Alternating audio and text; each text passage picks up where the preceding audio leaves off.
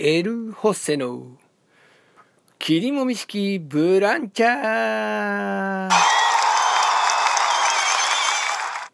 こんばんは、エル・ホッセです。昭和プロレスを愛し、昭和プロレスの思い出を語るこの番組、エル・ホッセがお送りいたします。今回は、前回に引き続き、レスラーの体の大きさについてちょっと喋っていきたいと思います。Facebook のプロレスファンのページでこんな記事がありました。今、新日本プロレスの二冠王者、井伏浩太。かっこいいですよね。顔もイケメン。もうキックもできるし、飛び技もできる。何でもできる。オールマイティ。けど、体重が93キロという交渉になっています。本当に？93キロ？ひょっとしたら90キロ？ないかもしれない。身体能力は高いし、技もキレもいいんですが、やっぱこの90何キロぐらいの体重でヘビー級、しかもチャンピオン。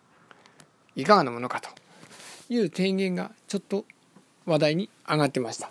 僕はまあ昭和プロレス好きなのでよくわかります。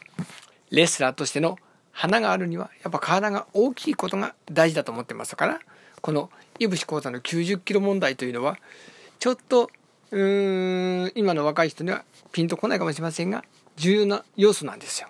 結構あの今のファンっていうのはねやっぱ井伏浩太がチャンピオンということもありますけど、うん、井伏浩太を応援するコメントが多いのかと思ったらやっぱり昔を懐かしんでるファンが多いようでした。ハンセンやベイダーみたいな体の大きい選手と比べてやっぱりちょっと迫力という点が欠けるんではないか。昔のような、えーやっぱ大型レスラーではない今のレスラーは技それとかあのアクロバティックなうん動きに、えーちょっと寄りすぎているではないかと。うんわかります。皆さんもわかりますよね。ね。前回岡田和親を推しているということを言いましたが今回僕エル・ホッセが愛してやまない一番これまでに推してるレスラーのことをちょっと喋りたいと思います。ブルーザー・ブロディフランク・ウォーディッシュスタン・ハンセンとのコンビで超ミラクル野獣パワーコンビを結成して向かうところ敵な敵なしでした新日に移ってからも猪木と名勝負を何遍も繰り返繰り広げ最後全日に移った後に、えー、視察されるという悲しい。最後でした、うん、ブルーザー・ブロディ身長198センチ135キロ。どうですか？大きいですよね。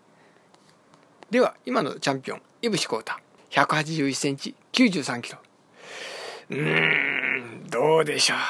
2人が並んだとしたら井伏はほぼジュニアヘビーの選手に見えるんじゃないでしょうか。実際まあブルーザー・ブロディに限らず当時の全日本の外人は大型なレスラーが圧倒的に多かったです。特にブロブロディが一番大きかったというわけではなくもっと大きい人もいました。当然ね馬場さんも2メーターを超えてます。鶴田も同じぐらい大きかった。でも僕がブルーザ・ブロディに、えーやっぱ惹かれるのはその身体能力でもあります。198センチ135キロ。この体型でやすやすとドロップキックもやるし実はいろんな技ができるにもかかわらずフィニッシュが古典的なニードロップ、これがまたいいんですよね。じゃあ前日時代から新日に移った時に、うん、どうだったか。いや僕は実はね新日時代のブロディに衝撃を受けました。何が衝撃かっていうとあのプロレスファンになったきっかけっていうのもまああるんですけどやっぱご多分に漏れずやっぱ猪木がね全盛だったわけですよ。世間では全日派新日派というふうに分かれてましたが圧倒的に新日ファンが多かったです。その猪木があれほど新日の中では無敵を誇ると言ってもいいぐらい強かった。猪木が。それからハルク・ホーガなんかにももう勝っていた。猪木が。勝てないんですよブロディに。ええ。6回戦って一度も勝ってません。反則勝ちはありますけどピンフォール勝ちがないんです。確か3度目の対決だったと思うんですけどこんなシーンがありました、まあ、猪木の必殺技といえばあの円髄蹴り。まあこれはあの皆さん分かると思いますね。それからあの投げ技も得意でいろんなスープエクスもしますけどその第3回目の対決だったと思うんですけど円髄蹴るとバックドロップを合わせて6発かましたんですよブロディに。けどカウント2でやすやすと返されてしまう。でもっと衝撃だったのは実はがっちりと卍固めも決まりました。20分超えぐらいの時です。普通だったらねもうそれぐらいなかなかの長時間戦った後に卍固めががっちりともうこれ以上ないってぐらい決まっていたらもう普通はギブアップですよ。うん。ディック・マードックやアドリアードニス。結構浅めのまんじでもギブアップしてます。まあそんなことはどうでもいいんですけど。ブロディなんとこのか完全にかかったまんじ固めを8ばかりに投げちゃうんですよね猪木を。それを見た瞬間にああやっぱり体のサイズが大きいとこうも違うのかと。うん。馬場猪木。いろんな違いがあると思うんですけど馬場さんはまああの前日に来た当初とはいえブロディに勝ったことがあります。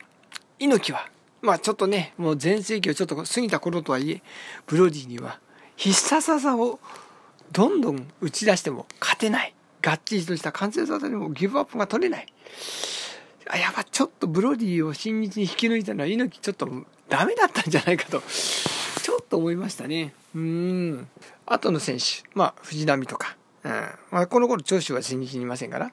他の坂口誠二木村健吾。もう新日勢はとことんもうブロディの来たて役みたいな感じでした。